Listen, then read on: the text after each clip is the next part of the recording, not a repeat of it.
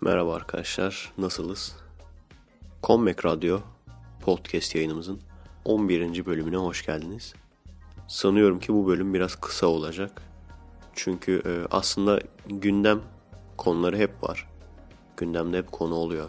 Ama gittikçe birbirinin aynısı olmaya başladı konular. Öteki haftaya podcast yapacak kadar gündem konusu olmayacağını düşünüyorum ama üzülmeyin çünkü öteki hafta size bir sürprizim var. Fallout podcast yapacağım. Şimdi diyeceksiniz ilk yaptığım podcast'te Fallout temalıydı. Fallout temalıydı. Ama bu seferki gerçekten e, sanki Fallout'ta Mojave çölünde bir radyo kanalı gibi olacak. Türkçe olacak tabi. tabi müziksiz olmaz bu iş.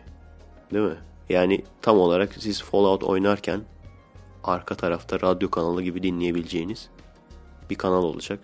Ve o da müziksiz olmaz. O yüzden e, MP3 olarak yükleyeceğim. Gene YouTube'a koyarım. YouTube'da derim arkadaşlar şurada aşağıda link var falan buna tık, tıklayın falan. Siz de hem YouTube'dan videomu seyredip oradan view sayımı view sayısı olmuş olur. Hem de aşağıdan MP3'ü indirmiş olursunuz. Bunun haricinde bir sürprizim daha var. Kendi yazdığım hikayeleri 23 yaşındayken yazmıştım. Bir kitabım olmuştu. 24 yaşında falan. Yo gene 23 yaşında bitmişti kitap. Hikaye kitabımın hikayeleri. Bunları e, ara ara biliyorsunuz yüklüyorum internete millet okusun diye. Çok uzun süre insanlar okusun, insanlara ulaşayım. O zamanlar çünkü hiçbir ulaşma e, şansım yoktu. Şu an çok fazla var. Podcast yapıyoruz. Konuşma videoları yapıyoruz bazen. Veya esprili bir şekilde skeçlerle ulaşıyoruz. Ama bir şekilde ulaşıyoruz. Ama o zamanlar kafamdakini başka insanlarla paylaşma şansım yoktu. O yüzden bu hikayeleri yazıyordum. Ve hikaye kitabım bitince bastırmak için bayağı bir uğraştım ama başaramadım. şey olsaydı tabii ne bileyim Ayşe Arman falan olsaydım anılarım, ilişkilerim falan. O zaman hayvanlar gibi basardı büyük ihtimalle. Ne yazık ki basan kişiler tüccar olunca haklı olabilirler kendi çaplarında bir şey demiyorum. Bizde de isim olmayınca bir de yazdığım şeyler çok kesimin değil daha daha çok azınlığın hoşuna gidecek türden yazılar olduğu için komedi değil daha çok karanlık yazılar. Eğer ileride e, kısa filmler, daha prof kısa filmler çekmeye başlarsam bu size okuyacağım hikayeler gibi karanlık hikayeler olacak. Karanlık kısa filmler olur. Normal film çekersem de aynı şekilde. Mesela bu podcast bittikten sonra bir tanesini okuyacağım. Bir iki güne onu da yüklerim. Hepsi işte YouTube babanın sayesinde. O bizi sponsor oluyor. Sanatçının dostu. Çok üzüntü verici bir şey değil mi arkadaşlar? Senelerce uğraşıyorsun. Film çekmeye, skeç yapmaya, mizah yazarlığı yapmaya, hikaye yazmaya, hikaye kitabı bastırmaya falan. Senelerce uğraşıyorsun. Kimse sana yardım etmiyor. Ondan sonra Amerika'da kurulmuş bir internet şirketini yüklüyorsun bu videoları. O şekilde paylaşıyorsun. Gelirini de Bazmay Videosu isimli İngiltere kaynaklı bir şirketten alıyorsun. Pound cinsinden. Sonra size söyleyince inanmıyorsunuz. Burada benim için gelecek yok derken bana inanmıyorsunuz bile. Gündemde e, iki büyük şey dikkatimi çekti. Bir tanesi zaten yasaklı kitaplar.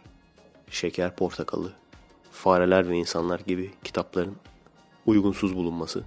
Ve bununla birlikte de Apo'nun yasaklı kitaplarının yasağının kaldırmasının gündeme gelmesi. İmralı e, beyefendisinin, İmralı canisi demiyoruz artık arkadaşlar. İmralı beyefendisi diyoruz bundan sonra. İmralı'yla yani açık açık göte göt demek gerekirse devletin terör örgütüyle görüşmesinin arkasına yatanları merak ediyor insanlar. İşte niye halka açıklamıyorsunuz falan. Yakında bazı şeyler söylerler. En çok sorulan veya merak edilen şey Kürdistan'ı verecek misiniz? Ülke bölünecek mi? Apo'yu serbest bırakacak mısınız? Bunlar en çok merak edilenler. Ben de ben size direkt söyleyeyim. Evet. Kürdistan'ı verecekler. Evet Apo'yu serbest bırakacaklar. Ama çok ilginç bir şey.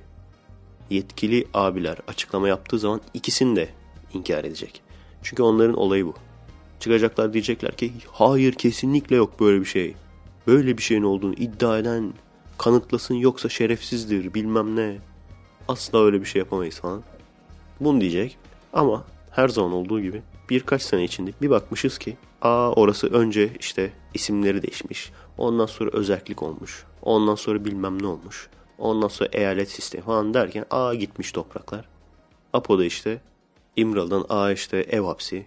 Aa işte şehir dışına çıkamasın falan derken bir bakmışsın o da böyle yardırıyor ülkenin içinde falan. Şey diyebilir aslında. Apo'yu İmralı'dan çıkartıp 5 yıldızlı otele koyalım. Düşünecek olursanız arkadaşlar daha mantıklı bir hareket. Neden? Çünkü Apo'yu Türkiye'deki en pahalı 5 yıldızlı otelde tutsanız daha az masraf harcar. Oturun alın elinize hesap makinesini. Şu an İmralı'daki İmralı'da ne kadar para harcanıyor ona veya 5 yıldızlı bir otelde kalsa full böyle havuzlu havuzlu ne kadar para harcanır onu düşünün. Eşim bana Türkiye'deki hapishaneleri sordu. Bu benim duruşmam olacak Şubat'ta. Hapis sistemiyle yargılanıyorum. Sebebini hala bilmeyen varsa tam olarak işte belki hapis sistemiyle yargılandığımı falan duymuşsunuzdur ama sebebini tam olarak bilmeyen varsa sebebi ben e, baştaki insanlara bayağı kızdıracak videolar çektim. Onlar da tabi dindar insanlara hakaret edici, dindar insanlara aşağılayıcı, genç ampuller çektiğim videonun adı. İnternette bulabilir misiniz bilmiyorum. Benim tabi kendi sistemde zorunlu olarak sildim. Ama internette bulabilir misiniz bilmiyorum. O videodan dolayı o videoda ben dindar insanları aşağılamışım. Dindarlarla laikleri ayırmışım. Halkı kim ve nefrete tahrik etmişim. Şansınız oldu bir yerine görebilirseniz bakarsınız siz kararınızı verin. Çok ilginç bir şekilde bütün cumhuriyetçi siteler yayınlamıştı. Sayfalar, siteler hepsi yayınlamıştı. Çünkü aslında neyin ne olduğunu herkes biliyor. Benim orada hangi kesimi anlattığım ve bu uydurma falan değil, iftira falan da değil yani. Hangi kesimi anlattığım da herkes biliyor.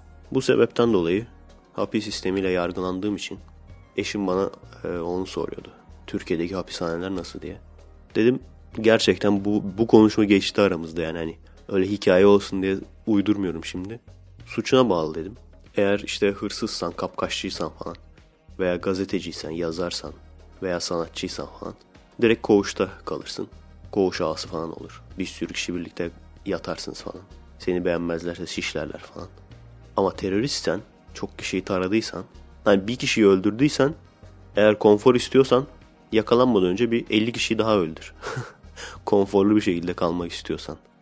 O zaman çok tehlikeli diye seni tek kişilik hücrelere koyarlar. F tipi cezaevi falan. Ama büyük teröristsen o zaman sana ada tahsis ederler. İnanmadı. inanamadı yani. Ama öyle. Yani yakalanmadan önce baya bir kişiyi öldüre, öldürmeye başarırsan ödül olarak sana ada verirler. Bakın bu hükümetin masaya oturma, teröristlerle masaya oturma olayını. Ben de kendi profilimde de gördüm. Siz de büyük ihtimalle görüyorsunuzdur. Muhalifiz diyen bir sürü arkadaş da hepsi onaylıyor. Hepsi onaylıyor. Ben size ne demiştim? Türkiye'de iki tane AKP var. Biri sağ AKP, biri sol AKP. Bunların takipçileri birbirleriyle kavga ederler. Birbirlerine taş molotof, biber gazı atarlar. Ama aslında amaç aynı. Bakın devamlı AKP'ye saydıran. Leman dergisinde mesela ne diyordu en son? İşte devlet Apo'yu avukatlarıyla görüştürmüyormuş. Bu da işte insan haklarına aykırıymış falan. Bunun muhabbetini yapıyordu. Görüyor musunuz kafa nasıl aynı yani? Hep savundukları da şeydir bu tür vatandaşların. Bakın işte terör operasyonlarla çözülmüyor. Gördüğünüz gibi. Demek ki masaya oturalım ne iste, istiyorlarsa verelim. Operasyonlarla çözülemiyor değil, çözülmek istenmiyor. Biz burada neyin ne olduğunu biliyoruz. Orada diyorlar ki operasyon yapıldı. Uçaklar 9 noktada hedefleri başarıyla vurdu. Orada dağı taşı bombalarken gösteriyorlar. Ondan sonra ne oluyor? Hiçbir şey olmamış gibi terör örgütü faaliyetlerine çok rahat bir şekilde devam edebiliyor. Zamanında biz çok kere askerde de çok duyduk yani bunun muhabbetlerini. Çok kere terör örgütünün başlarının, liderlerinin APO dışarıdayken buluştuğu noktaların, buluşacakları noktaların istihbaratını alıyorlar. Gidelim bombalayalım bitirelim örgüt diyorlar. Yaptırmıyorlar. İzin çıkmıyor yani. Yoksa imkan var mı yani? Bir savaşı kazandıran şey, hadi nedir söyleyeyim ben size soruyorum. Bir savaşı kazandıran şey nedir? Teknolojidir abi. Bir savaşı kazandıran olay teknolojidir. O da kat kat Türk ordusunda var. Kat kat var yani. Şu anda ne adam sayısı ne işte hani şey iman gücü falan derler ya. Ne işte bölgeyi bilmek, dağları tanımak. Hiçbirisi değil abi teknoloji teknoloji. Karşındaki adam istediği kadar dağları tanısın. Adamın elinde keleş var. Sende kobra helikopter var yani. Sizin aklınız alıyor mu yani bizim terörle başa çıkamadığımıza? Teröristlerle. Bir kere her şeyden önce bakın her şeyden önce. Hani şey diyorlar ya hani öldür öldür bitmiyor falan. Her şeyden önce zaten istense istense Dağa çıkmak da engellenir. Öyle önlemler alırsın ki çünkü alınacak önlemler zaten besbelli. Öyle önlemler alırsın ki insanlar dağa çıkmak istemez bile yani. Bunu ilk baştan yapmıyorlar. Almıyorlar. Ondan sonra gidiyorlar Barzani ile görüşüyorlar. Barzani kim? Hani şey derler ya Kürt. Kuzey Irak Kürt yerleşkesi bilmem nesi. Kürt yerleşkesi değil oranın adı Kürdistan.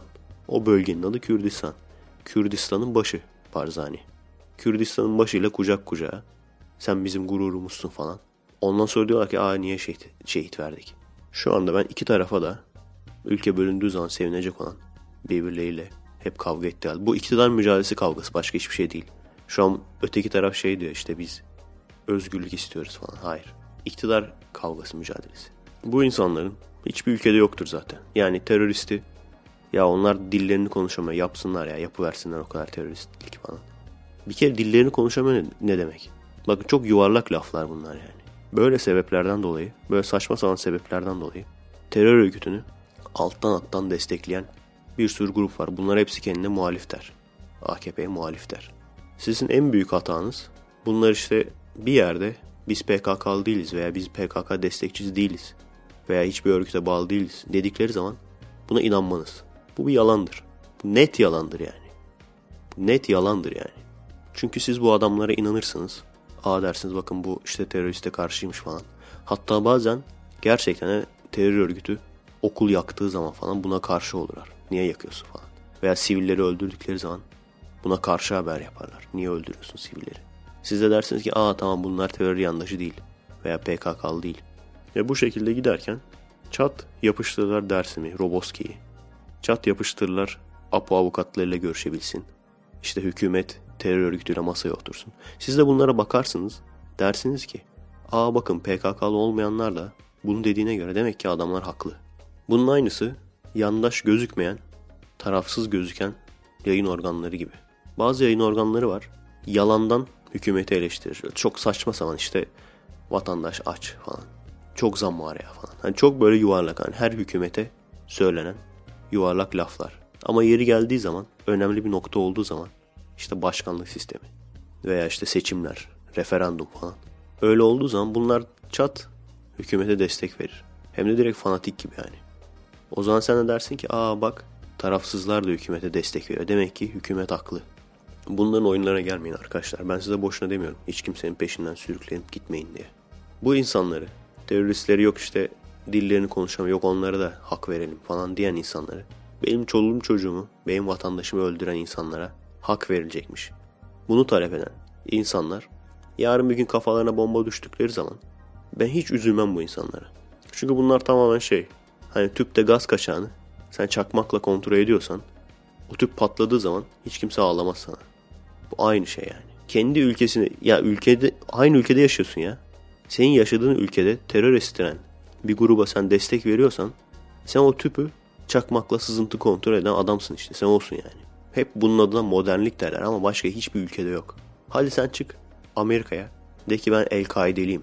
Yaşasın BJ El-Kaide de. İşte El-Kaide şey Müslümanları temsil eder. Onlar da dinlerini yaşayamıyorlar falan.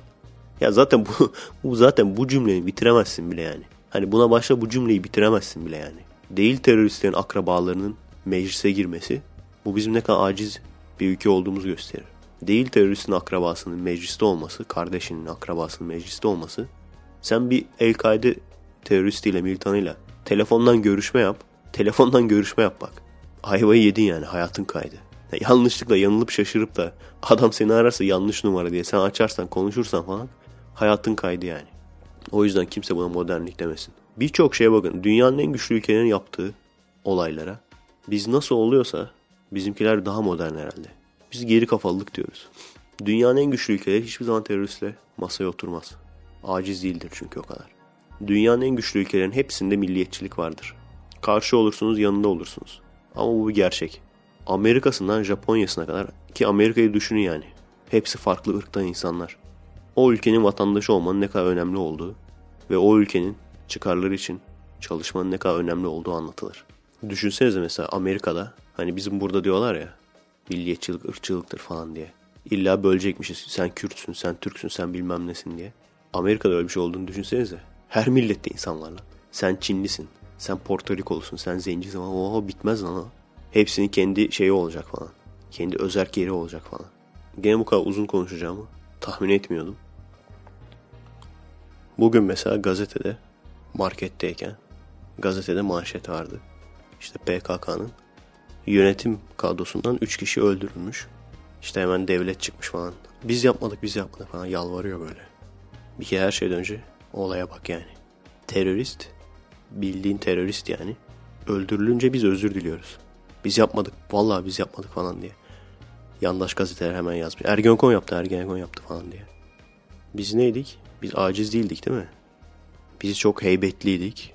İşte dünya önümüzde diz çöküyor. Dünya önümüzde diz çöküyor ama biz kendi ülkemizdeki teröristten aman diliyoruz. Aman aman biz yapmadık falan. Esas benim kafamdaki soru bu terör örgütünün yönetim kadrosunun Paris'te ne işi var? Şimdiye kadar biliyor muydunuz mesela? Terör örgütünün yöneticilerinin başlarının Paris'te olduğunu. Ben arkadaşlardan duymuştum. Oraya giden arkadaşlardan gittikleri zaman çünkü açık açık orada şeymiş yani şubeleri varmış. Bunu size bir kere anlatmışımdır. Eski çok eski videolarımda. Ama tabii o yani kulaktan kulağa hani ben ikinci kulak oluyorum siz üçüncü kulak oluyorsunuz falan. Bu olay bunu en azından kanıtlamış oldu. Bu örgütün başı Fransa'da, Paris'te. Zaten şimdiye kadar ki terörist örgüte destek veren sanatçıların da hep kaçtığı yer gene orasıydı. Hatırlıyorsanız. İşte Kürdistan'ı kuracağım diyenler. işte Apo seni çok özledim diye şarkı söyleyenler falan. Onların kaçtığı yer orasıydı. Orada inanılmaz bir lüks içinde yaşarlar. Ama halka bunu göstermezler falan. Röportajlarda ortaya çıkar. Şeyi merak ediyorum mesela. Mesela bu benden destek isteyen, mesaj atıp destek isteyen bu gençler işte AKP karanlığına karşı bizim oluşumumuza, direnişimize destek verin diyen gençler. Katil Amerika diye bağırdıkları kadar katil Fransa diye bağırabilecekler mi? Oturalım bakalım. Bakalım bağırabilecekler mi? Evet Amerika üstü kapalı olarak birçok şeyi destekliyor olabilir. Ama Fransa açık açık açık açık bu terör örgütüne destek veriyor. Bu terör örgütünün sponsorluğunu yapıyor. Zaten yurt dışından bu destekler kesilse örgüt diye bir şey kalmaz. Ceviz kabuğunu eskiden takip ediyor muydunuz bilmiyorum. Orada mesela hep böyle stratejik araştırma uzmanları falan çıkardı. Şey falan derlerdi mesela Avrupa'dan bu insanlar orada çalışan işçilerden haraç topluyorlarmış. 12 ay çalışıyorsan o 12 maaştan bir maaşını haraç olarak alıyorlarmış. Bunu terör örgütüne yolluyorlarmış. Yine ikinci gelir kaynağı kaçakçılık. İran'dan gelen kaçakçılar. O yüzden mesela devamlı Roboski falan diye bağırıp dururlar. Çünkü o da gelir kaynaklarından bir tanesi. Hani masum masum militan olmayan kaçakçı PKK'lılar. Bu arkadaşlar destek istiyorlarsa benim de şartım var o zaman. Bir kere çıkıp kahrolsun PKK diye bağırsınlar. Bak bir kere. iki kere demiyorum. Bir kere çıkıp kahrolsun PKK diye bağırsınlar. Bir kere çıkıp ellerinde Türk bayrağıyla Türk bayrağı sallasınlar. Bir kere katil Amerika dedikleri gibi katil Fransa desinler. Bakın bunları yapabilecekler mi? Bunları yapamazlar arkadaşlar. Geçen sefer de söylemiştim arkadaşlar. Geçen hafta da söylemiştim. Bu hafta da üstüne bastırarak söylüyorum. Sizin gibi benim gibi insanlar çok böyle kapana kısılmış hissediyoruz değil mi? Muhalif olacağız. Muhalif olmak istiyoruz. Muhalif medyaya, muhalif yazarlara bakıyoruz. Muhalif oluşumlara, örgütlere bakıyoruz. Bakıyoruz ki bu, bu örgütlerin, bu oluşumların en böyle büyükleri, yani neredeyse iktidar kadar büyük bir örgüt olmuş, büyük bir oluşum olmuş örgütler. Ağızlarına Atatürk kelimesini alamıyorlar. Ağızlarına ne mutlu Türk'üm diyeni kelimesini alamıyorlar. Ellerine Türk bayrağını alamıyorlar. Sabah akşam dertleri Apo ailesiyle görüştürülsün. Yok işte Roboski, yok bilmem ne. Sabah akşam o 35 tane kaçakçının derdindeler. Yani burada binlerce bizim insanımız öldü. Yüzlerce insanımız öldü. Binlerce gencin evi basılıyor. Bilgisayarları toplatılıyor. Daha yeni benim çalıştığım yerde orada doğuda, eşi doğuda olan bir adam varmış. Ben kendim tanımıyorum. O da onu ziyarete gitmek için doğuya gidiyor. Orada örgüt üyeleri bu adamı tanımıyorlar. Tanımadıkları için tarayıp öldürüyorlar. Bu sadece bir örnek yani. Bu üçüncü sayfada söylenir ve geçer. Veya bir kere bile şehitlerimizle ilgili konuştular mı? Bunları konuşamazlar abi. Bunları konuşamazlar. Ama arkadaşlar sizler yalnız değilsiniz. Kendinizi çok yalnız hissettiğinizi biliyorum. Sizler yalnız değilsiniz. Çünkü şunu da biliyorum. Hani ağzınızı açacak olsanız iki taraftan birden saldırıya uğrarsınız değil mi? Çok basit bir şey istesiniz mesela hani devletle terör örgütü masaya oturmasın falan deseniz iki taraftan da saldırıya uğrarsınız. Pis faşist. Sen kan istiyorsun vampirsin falan. Yalnız değilsiniz arkadaşlar. Aslında biz çok kişiyiz. Belki sayı olarak bu insanlardan daha çokuz. O yüzden her şeyden önce korkmadan düşünceniz neyse onu söyleyin. Bırakın saldırsınlar hiç önemli değil. 3 kişi saldırsa 5 kişi saldırsa sözleriyle hakaret etse mesaj atsa küfürlü. Ama ondan sonra bir tane de senin gibi düşünen bir arkadaşına ulaşabilirsin. Ama çıkıp açık açık söylemen lazım ne düşünüyorsan.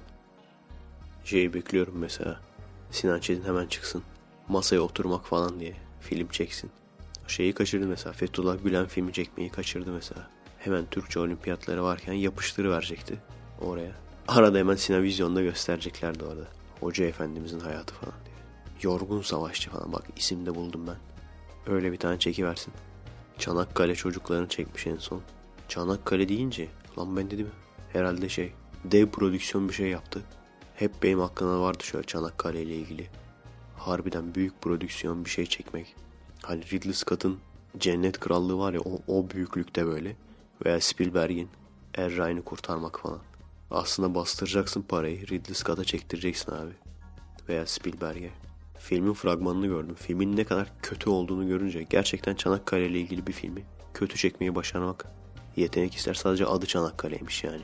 Hani Levent Kırca demişti arka bahçesinde çekmiş film falan diye. Yok ya abartıyor falan demişti. Fragmanı gördüm gerçekten öyle. Ama hiç üzülmedim tam tersi sevindim. Dürüst olmak gerekirse. Çünkü eğer iyi bir şey çekseydi o zaman daha çok sinirlenirdim yani.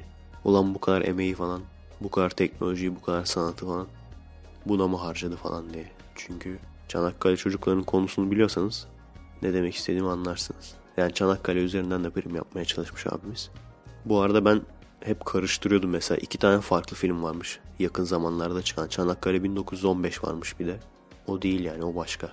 Aynı gün içinde 1991'de çekilmiş olan Terminator 2'yi seyrettik. İnsan bakıyor ağzı açık kalıyor. Lan diyorsun bu 1991'de çekilmiş. Bu 2012'de çekilmiş. Nasıl olacak bu işler diyorsun. Bir tanesi Hollywood'un ünlü yönetmeni. Öbürü de Türkiye'nin en ünlü yönetmeni. En iyi demiyorum tabii de en ünlü yönetmeni. Elinin altında her türlü imkan var. Bir şey çekmek istese sonsuz parası, sonsuz imkanı. Ne istese çeker yani. Yani onun pozisyonunda birisi filmden zerre kadar anlamasa. Yani siz mesela olsanız, siz çıksanız onun pozisyonunda. Tabii daha önce hiç film çekmediğinizi farz ediyorum. Tecrübesiz olduğunuzu farz ediyorum yani. Siz olsanız onun pozisyonunda yapacağınız şey çok, çok basit yani. Bastıracaksınız parayı, bastıracaksınız imkanı.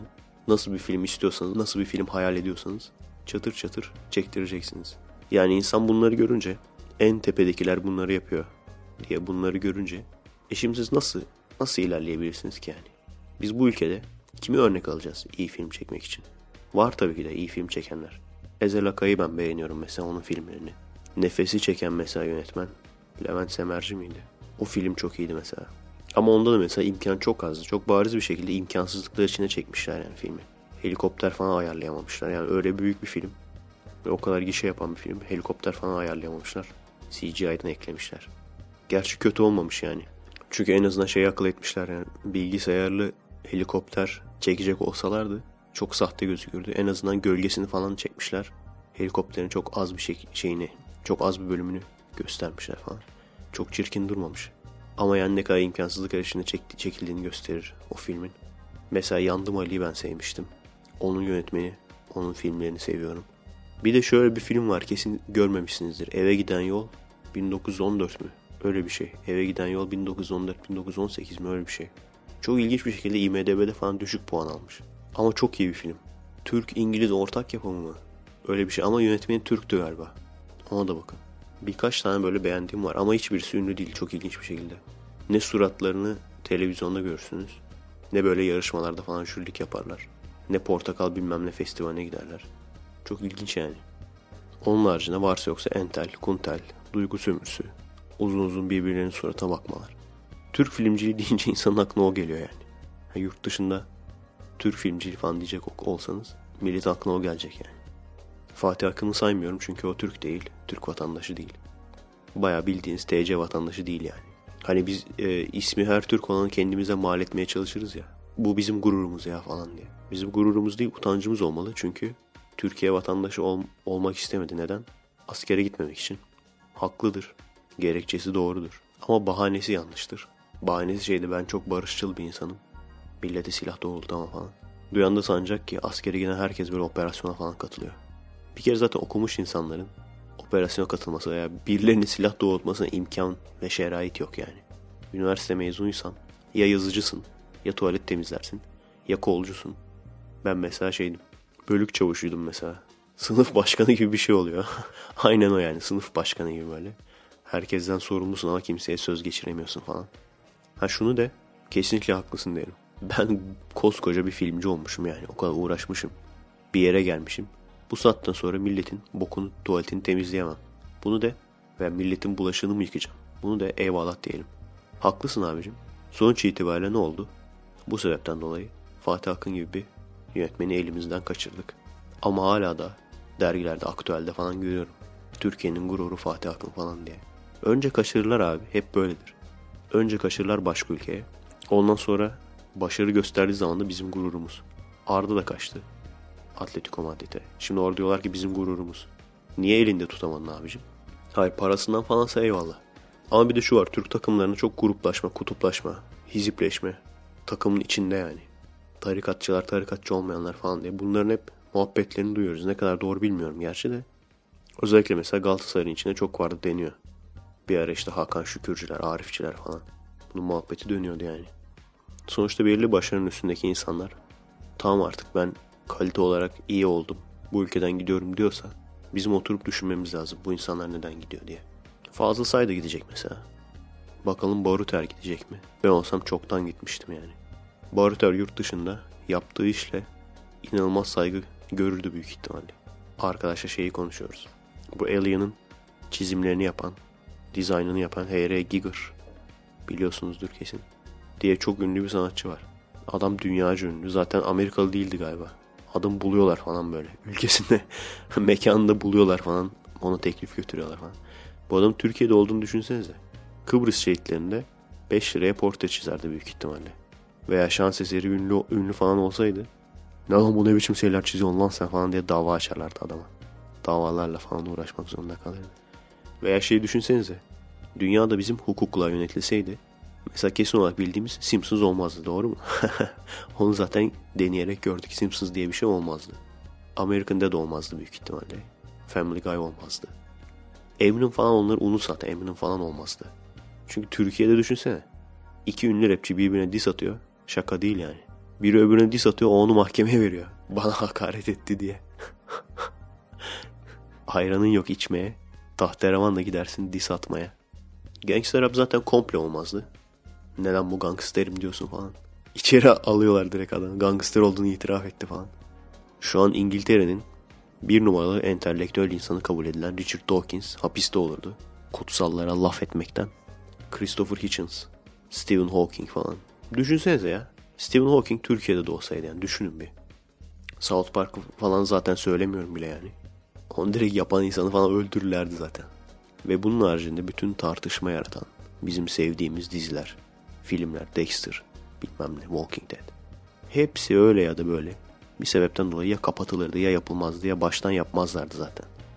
Eğer mesela seyirci yani filmcilikte aktif olarak bulunmuyorsanız sadece seyirciyseniz ve merak ediyorsanız niye bizim doğru düzgün çizgi filmlerimiz yok, doğru düzgün filmlerimiz yok, animasyonlarımız yok falan diye merak ediyorsanız cevabı kesin cevabı bulmak için bir şeyler yapmaya çalışın.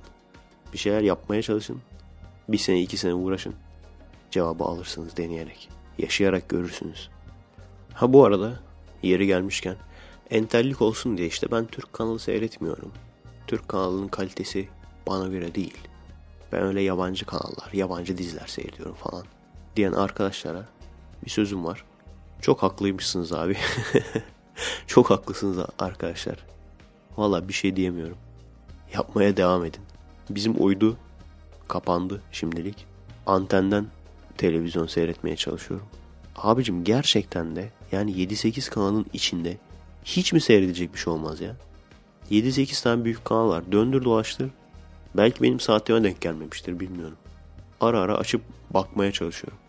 Ya hiç mi bir şey olmaz abicim? Neyse benim uyanık olduğum saatlerde koyuyorlar. 3'te falan Akasya Durağı koyuyorlar. 4'te Geniş Aile koyuyorlar. Onları sesini kısıyorum. Bilgisayarla uğraşırken bayağı iyi oluyor. Ondan önce de mesela şey var. Star'da var galiba. Ya Star'da ya Kanal teen slasher filmi koyuyorlar böyle. Ucuz korku filmleri olur ya. O da bayağı hoş gidiyor yani. Bilgisayarla uğraşırken. Ama normal prime time'da artı işte gündüz falan açmaya çalışsanız hiç hiçbir şey olmaz mı ya? Bir yerde burçlar, öteki tarafta fallar, öteki tarafta koca arayanlar. Yani biz bizi izole etmişler. O yüzden adamla büyük ihtimal bunun hesabını yapmış. Demişler ya böyle herifler kaç tane ki yani. Bütün Türkiye'yi oranlayacak olsan ezici bir çoğunluk. O esnada evde işte fasulye ayıklayan, bezelye ayıklayan bayanlar olduğu için biz onlara hitap edelim demişler. Haklılar. Ne yapalım? biz de oturup yabancı kanal seyrederiz. Seyredemeyince lan CNBC bile çıkmıyor lan. Dün yine internette bir tartışma seyrettim. Bu klasik Tanrı var mıdır, yok mudur tartışması. Bu şekilde ne kadar tartışma varsa mümkün olduğu kadar seyretmeye çalışıyorum. Her seferinde tartışma aynı şekilde devam ediyor. Genelde karşılıklı olmuyor aslında. Ateist olanlar neden Tanrı olamayacağını anlatıyorlar. İşte Hristiyanlar oluyor genelde. Az sayıda Müslüman, İngilizce konuşan Müslüman çıkıyor. Tanrı'yı kanıtladım falan. Neden Tanrı var olmalıdır? Onu anlatıyor. Dün seyrettiğim ikisi karşılıklı konuşuyorlardı. Karşılıklı konuştuğu zaman aradaki bağlantı kopukluğunu çok daha net anlayabiliyorsunuz. Tabii karşılıklı konuşma derken bizim Türkiye'deki tartışmalar gibi, gibi değil yani. O ona bir şeyler anlatmaya çalışıyor. O onun sözünü kes. Sen random teorisi mi diyorsun buna falan. Benim dedem maymun mu falan diye konuşturmuyor ötekini falan. Öyle değil tabii. İkisi de sırayla kürsüye çıkıyor. 10 dakika o konuşuyor atıyorum. 10 dakika öbürü. Sonra 10 dakika tekrar birinci falan. Sonuç itibariyle ikisi arka arkaya konuştuğu zaman kopukluk çok iyi anlaşılıyor. Ateist olan her zaman için Tanrı yoktur derken karşısındaki adamın dini hangisi genelde Hristiyanlık oluyor. Hristiyanlığa göre Tanrı'yı alıyor ve onun olamayacağını anlatıyor. Yani işte evrim vardır diyor. Veya işte dünyada bu kadar insan acı çekiyor falan. Bunları söylüyor. Veya Hristiyanlık olmasa bile bizim genel olarak kabul ettiğimiz anlamda yani sonsuz güçlü, sonsuz bilen, sonsuz seven, her yerde olan, zaman mekan kavramı olmayan Tanrı'dan bahsediyor. Hristiyan profesör ise yine daha önce gördüğüm tartışmalardaki gibi o da bu Tanrı'dan değil de bir yaratıcıdan bahsediyor. Yani ikisi de çok farklı şeyler anlatıyorlar aslında. O da başlıyor diyor ki işte bu evrenler, bu bilmem neler. Yani aslında bir cümlede özetlenebilecek bir şey. Zaten kendi sayfasına girdim baktım Wikipedia'dan. Orada da üç cümleyle özetlenmiş. Üç maddeyle. İşte ne diyor? Var olan her şeyin sebebi olması lazımdır bilmem ne. Ondan sonra iki işte sebebi olan her şey yaratılmıştır. Üç dolayısıyla evrende var olduğu için evrende yaratılmıştır mı? Öyle öyle bir şey yani. yani bunu bir saate yayıyor. Uzun uzun anlatıyor işte.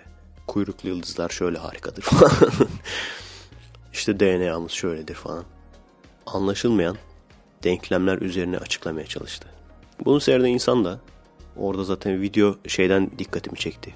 İşte Hristiyan, bilgi, bilgili Hristiyan adam işte ateisti paramparça etti falan. İngilizce yazmışlar tabi. Adam söylüyor söylüyor işte 2'nin yanında 9, 9'un yanında bilmem ne, 11 bilmem 40 yapar falan. Yani söylüyor söylüyor ve, ve bu da Tanrı'nın var olduğunu kanıtlar falan diyor. Sırf o son noktayı anlıyorlar. Ondan sonra kanıtladı falan diye alkışlıyor. Aslında kendileri de anlamıyor. Delikanlı gibi gel ne söyledi şimdi bu adam az önce desen hiçbirisi anlatamaz yani. Ateist insanları anlayabilmek için birçok insan anlayamaz. Dindar bir toplumda büyüyüp yetiştiyseniz benim olduğum gibi ben de zamanda anlayamıyordum. Siz de büyük ihtimalle anlayamıyorsunuz. Çünkü şunu düşünüyorsunuz. İşte gerçekten bu mükemmel evren, mükemmel düzen, bu DNA bilmem ne, bu hayvanlar. Bunlar nasıl olur da ateistler kendi kendine tesadüfen yaratıldığını iddia eder. Ateistleri anlayabilmeniz için öncelikle yaratıcı, tanrı ve din bunları ayırt edebilmeniz lazım. Bunun üzerinden sanırım detaylı olarak geçmiştim. O yüzden çok fazla üzerinde durmayacağım. Ama bu tartışmalardaki kopukluk bundan kaynaklanıyor. Bu evreni gerçekten üstün bir varlık yarattı mı? Yoksa kendi kendine bir takım reaksiyonlarla mı oluştu? Veya o reaksiyonlar oluştuysa o reaksiyonları oluşturan da başka bir güç mü var? Bunu şu anki teknolojimizle, bilimimizle bilmemize şu anda imkan yok. Şimdilik. Çünkü evet gerçekten de yarın bir gün birisi böyle yaratıcı Belki dışarıdan bizi akvaryum seyreder gibi seyrediyordur. Kafasını sokar içeriye. Ben yarattım lan sizi falan der. Olabilir yani. Neden olmasın. Ama Tanrı denilen olay yani sonsuz güçlü, her yerde olan, zaman mekan kavramı olmayan, bizim bildiğimiz klasik anlamda Tanrı. Bunun var olduğu veya varoluşu eğer gerçekten bilimle uğraşan biriyseniz cevaptan çok daha çok soru getiriyor insanın aklına. Mesela hep şey derler bu doğaya bak bu mükemmel doğa bir tanrı tarafından yaratılmamış da işte kendi kendine mi olmuş? Bu güzellikler falan. Her şeyden önce şu önemli. Biz buna bu güzellikler diyoruz ama biz burada doğup büyüyüp yetiştiğimiz için biz bunları göz, güzel olarak görüyoruz. Çok alakasız şeyler olsaydı ve biz o yaşama adapte olmuş olsaydık ona diyecektik güzel diye. İkincisi ve daha önemlisi aslında doğaya baktığınız zaman gerçek anlamda gidip belgesel falan seyrederseniz sadece belli yerlere değil işte bak maymun yavrusunu ne güzel seviyor falan veya işte kaplan yavru maymunu evlat edindi falan. Bunlara değil de gerçek doğaya bakacak olursanız hadi insanları da geçtim yani. Çünkü insanların da acı çekmesine şey diyorlar imtihan imtihan o da imtihan falan. Tamam o da imtihan olsun. Hayvanlara bakın. Hayvanlar öyle bir yer, yerdeler ki tamamen bir gladyatör arenası gibi. Yani hayatta kalmaları için canlı canlı başka hayvanları parçalayarak öldürmeye lazım. Onların devamlı av bulamama korkusu var. Avlanan hayvanların da devamlı beni yakalayacaklar, canlı canlı yiyecekler. Bunun korkusu var. Devamlı bu korku var ikisinde de. Böyle vahşi. Ya bunlar hiçbir şey yani. Daha önce podcastlerde anlattım mı anlatmadım mı hatırlamıyorum. İşte bir foku seyrediyorsun mesela. Fok dersin. Pengueni alıyor canlı canlı yerden yere çarpıyor. Öldürebilmek için. Veya orka alıyor. Bu sefer foku canlı canlı yerden yere çarpıyor. Yani bizim o dini belgesellerin Discovery Channel'dan kafalarına göre kesip güzel yerleri kesip ondan sonra da işte kendi Türkçe söz ekleyip bizim önümüze koyduğu belgeselleri seyredersek evet deriz. Bu çok güzel bir doğa. Ama gerçek doğaya bakacak olursak bunu bu şekilde yapan kişi buna doğanın kanunu falan diyemezsiniz. Çünkü bazı insanlar da öldü. Ya doğanın kanunu öl ölmek de var öldürmek de. Her şeye kadir olan bir kişi neden böyle sadistçe psikopatça bir doğa yarattı peki? Yani sonuçta hiçbir hayvanın besine ihtiyacı olmayabilirdi. Hadi hepsini geçtim bak en basitinden bitkilerin içinde yeterince besin maddesi, protein, ihtiyacımız olan her şey olabilirdi. Biz de gider o bitkileri yerdik. E kimse kimseyi de öldürmek zorunda olmazdı. E şimdi diyeceksiniz kimse kimseyi öldürmese bu sefer nüfus çok artar. Dünya da ona göre büyük olurdu. Veya nüfus da ona göre çok artmazdı. Ya bunların hepsi bahane arkadaşlar. Her şeye kadir, her şeye gücü yeten bir tanrıdan bahsediyoruz. Bu kadarcık şey yapamayacak mı yani? Bir diğer nokta da her şeyiyle mükemmel bir tanrı hiçbir şey yapmaz. Hiçbir şey yapmaya ihtiyacı yoktur. Her ne yaparsa yapsın bu onun mükemmel olmadığını gösterir. Sen her şeyle mükemmel bir varlıksın ama can sıkıntısından evren yaratıyorsun, insan yaratıyorsun. Merak ediyorsun bakalım bana tapacaklar mı falan. Her şeyle mükemmel bir varlıksın ama şeytanla baş edemiyorsun mesela. Şeytan diyor ki senin yarattığın varlıkları alacağım. Her şeyle mükemmel bir varlığın ne bir şeyleri yaratmaya ihtiyacı olur ne de birileri tarafından tapınılmaya. Bir bizim hoca efendilerden bir tanesi ismini hatırlamıyorum. Şey diyor öyle değil ki diyor. Bizim ona tapmaya ihtiyacımız var. Bir cahil bir insan için bu çok normal. İnsanlar bunu düşünmez. Oturup da bunun mantığını düşünmez yani.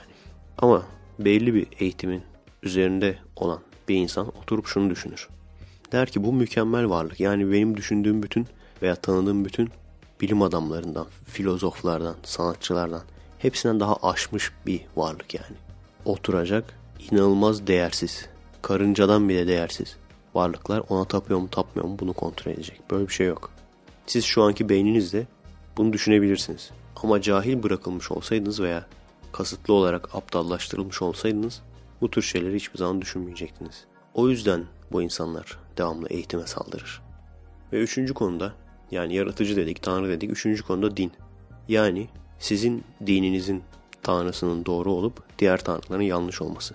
Veya sizin dininiz bir insan tarafından mı yazılmıştır yoksa bir tanrı tarafından mı? Ne yazık ki bu konuya giremiyorum. Çünkü Türkiye'de olduğumuzu biliyorum. Bana defalarca kere hatırlatıldı Türkiye'de olduğumuz. O yüzden bu konuya giremiyorum. Size tek söyleyebileceğim hangi dine mensup olursanız olun o dini okuyup araştırın. Bunu söyleyen herkes var. İşte filanca filanca kitabı objektif olarak okursanız bunu bir insan tarafından yazılmadığını görürsünüz. Objektif olun. falan diyen adam kendisi açıp tabii ki okumadı. Tabii ki okumadı yani. Sen adamın eline cinali veriyorsun. Onu okumuyor ki. Sen adama yorum yazıyorsun. iki paragraf yorum yazıyorsun. Onu okumuyor ki adam. Açıp kendi dininin kitabını mı okuyacak? Tabii ki okumadı. Ne oldu? Hocası dedi işte şu yazıyor bu yazıyor. Televizyondaki başka bir hoca dedi bu öyle. Onları okup ha tamam bu yazıyormuş deyip bize burada gelip okumuş ayağı yapıyor. Olan bu. İnşallah bunun için dava açmazlar. Okuyun dedi. Araştırın dedi falan. Ne demek istiyorsun sen falan. Yani sonuç itibariyle özetleyecek olursanız şu anda büyük ihtimalle ateistleri daha iyi anlayabiliyorsunuz. Özetleyecek olursak sadece ve sadece evet bu evreni bir tanrı yaratmış olmalı veya olabilir demek eşittir X dininin tanrısını kabul ediyorum veya sonsuz güçlü bizim gerçek anlamda bildiğimiz sonsuz bilgi tanrının varlığını kabul ediyorum demek değildir. Hala daha hala bitmedi ya. Benim çocukluğumdan da vardı. Babadan oğlan nesil bunlar herhalde. Stephen Hawking 7. 8. kere İslam'a döndü yani. Einstein zaten mümin bir kardeşimiz. Gene mesela Stephen Hawking Allah'ı kabul etti yazmışlar. Söylediği sözlere bakıyorsunuz şey diyor. Biz Big, Big Bang'den öncesini bilemiyoruz. İşte bu teoriler bir tanrının, bir yaratıcının var olmadığı anlamına gelmez. İşte benim şu an söylediğim yani. Arkadaşlar sizleri kandırıyorlar. Bu şekilde kandırıyorlar. Bizler de kendimizi riske atarak size bunları anlatmaya çalışıyoruz. Ki uyanın ki içinde bulunduğunuz dünyanın farkına varın. Yani evet bir üstün yaratıcı bu evreni yarattı mı onu bilemeyiz. Belki adam bilim adamı gözlem yapmak için böyle bir şey yarattı. Belki adamın canı sıkıldı dışarıdan seyretmek için yarattı. Ama kesin olarak bildiğimiz bazı şeyler var. Çünkü bunları test edip kanıtlayabiliriz. Başınız sıkıştığı zaman, dua ettiğiniz zaman hiçbir şey değişmez. Bunu isteyen varsa her türlü test edebiliriz. Psikolojik olarak sizi etkileyebilir, belki size güç verebilir bir işi halletmenizde. Ama tamamen şansa kalan işlerde, genelde mesela askerlikte doğuya çıkmasın diye herkes dua eder. Herkes işte Yasin okutulur falan filan olur. Ama çatır çatır da doğuya çıkar. Ondan sonra gider arkadaş. Sonra geri gelir falan. 10-15 kilo vermiş falan. Ondan sonra derler, derler ki doğuya çıkmasın diye dua etmiştik. Ama çıktı ama sağ salim geldi bak dualarımız tuttu. Yani buna inanmak isteyen insanı hiçbir şekilde zaten uyandıramazsın o kesin. Ama en azından siz bilin. İkincisi de öldükten sonra başka bir tarafa gitmiyorsunuz arkadaşlar. Bunu da kesin olarak biliyorum. Neden kesin olarak biliyorum? Çünkü ölümden sonra hayat fikri, ölümden sonra hayat olması fikri. Benim araştırdığım kadarıyla ilk Mısırlılarda. Daha öncesinde var mı bilmiyorum. İlk Mısırlılarda var. Mısırlıların dininde. İşte mumyalama olayı falan. İlk fikir onlardan çıkmış. Diğerleri de bunlardan görüp kendi dinlerini aktarıyorlar. Ama sonuç itibariyle bu sadece bir insanın kafasından çıkmış bir fikir. Şuna inanmayı çok istediğinizi biliyorum. Bu evreni bir yaratıcı yarattıysa bu da eşittir. Biz öldükten sonra başka bir yere gideceğiz. Aslında ölmeyeceğiz. Buna inanmak istediğinizi biliyorum. Çok istediğinizi biliyorum. Ama ne yazık ki bu ölümden sonra yaşam fikri bir insanın kafasından çıkan bir fikirdir. Yani yaratıcı olsa da olmasa da bunun hiçbir alakası yok. Ve ne yazık ki kötülük yapan insanlar yaptıkları kötülükle kalacak. Hatta bazen öyle olacak ki kendi ecelleriyle ölecekler ve öldükten sonra çok iyi bir insan olarak anılacaklar hala da. Kötüler yaptıkları kötülükle kalacak birçoğu. Ve iyiler de, iyilerin de birçoğu başlarına gelmeyen kalmayacak. Belki sefalet içinde ölecekler, belki idam edilecekler, belki öldürülecekler ve öldükten sonra da hiçbir ödül almayacaklar. Bunlar çok depresif gerçekler. Bu gerçekten bunları kabul etmek için zor tarafı. Ama bunu kabul ederseniz eğer o zaman hayatınızı düzeltmeye çalışmak için çalışmalara daha etkin bir şekilde başlayabilirsiniz. Örnek ben. Bunu kabul etmezseniz benim zamanında yapmış olduğum gibi Allah'larından bulsunlar falan deyip oturur geçersiniz. Veya işte nasıl olsa kötüler cezasını çeker falan deyip oturur geçersiniz. Zaten insanlara bu fikri bu yüzden aşı aşılamak istiyorlar. Kimse bir şey yapmasın. Herkes birbirini Allah'a havale etsin. Evet arkadaşlar. Başka konu gündem konusu kalmadı. Hala da bu arada şey diye gelen insanlar var. Yorumlarımı niye siliyorsun? Arkadaşlar ben normal yorum silmiyorum. Hiçbir zaman da silmedim.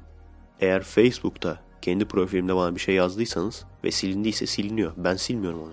Veya adminlerim de silmiyor. Çünkü benim kendi profilimde sadece ben varım. Kişisel profilimde yani. Ama siliniyor.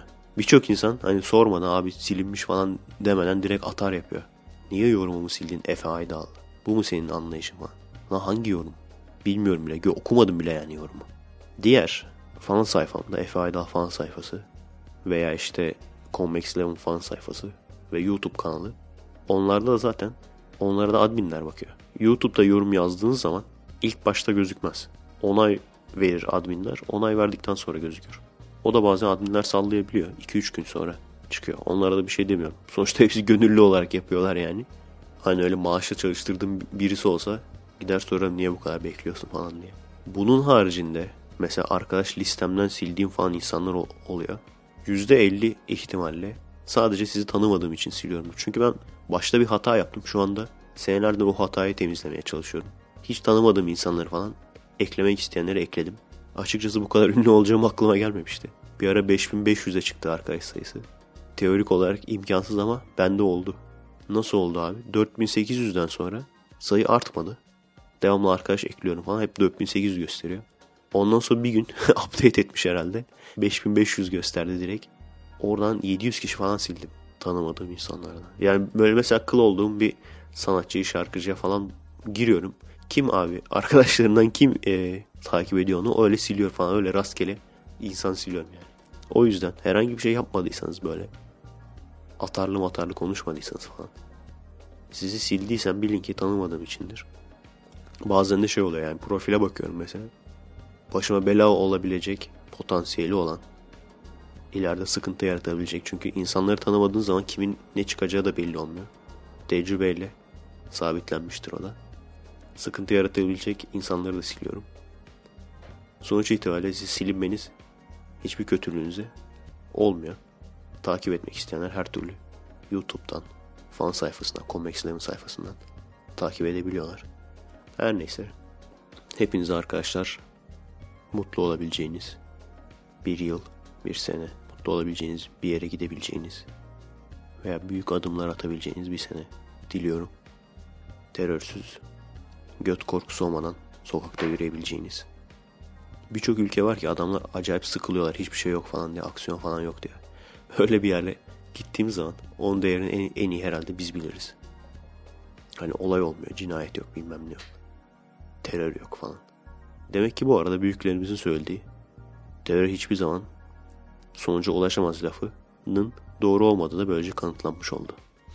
Demek ki terör sonuca ulaşıyormuş. Şimdi mesela Bülent Ersoy'a hak verdiniz mi abi? Benim çocuğum olsa ben onu daha yollamam. Biz çocuklarımızı ölsün diye yetiştirmiyoruz demişti. Hak verdiniz mi abi şimdi? Gerçekten boşuna ölüyormuş. Biz senelerdir söyledik. On binlerce şehidimiz var. Ve her seferinden sonra genelde mesela klasik muhabbettir. Kürtçe ağıtlarla uğurlandı falan. Mesela 13 tane şehit olsa bir tanesi Kürt olsa hemen onu söylerler. Bakın Kürtçe ağıtlarla uğurlandı. Ondan sonra derler ki işte bu kardeşlik mesajı Türkçe ve Kürtçe ağıtlar falan. Bizi bölmek isteyen terör örgütü bunu gördüğü zaman utanmıştır falan. Ha evet utanmıştır abi. Utanmıştır yerin dibine girmiştir. Silah falan atmıştır yere. Ne yazık ki hala daha insanlar terör örgütünün bir halk direnişi, bir halk başkaldırısı falan değil de yurt dışı destekli bir maşa, bir suç örgütü olduğunu anlayamadılar ve hiçbir zaman da anlayamayacaklar. Çünkü medya öyle görmemizi istemiyor. Demek ki şimdiye kadar çıkmış olan bütün politikacılar bizleri uyutuyormuş. Terör hiçbir zaman amacına ulaşamaz. Kanları yerde kalmayacak. Bunların hepsi demek ki boş lafmış arkadaşlar. Kendinize iyi bakın. Şimdi ben düzeneyi kaldırmayacağım. Bir de audiobook olaraktan kısa bir hikayemi okuyacağım. Bakalım beğenecek misiniz? Onu da daha sonra yüklerim artık. Görüşürüz.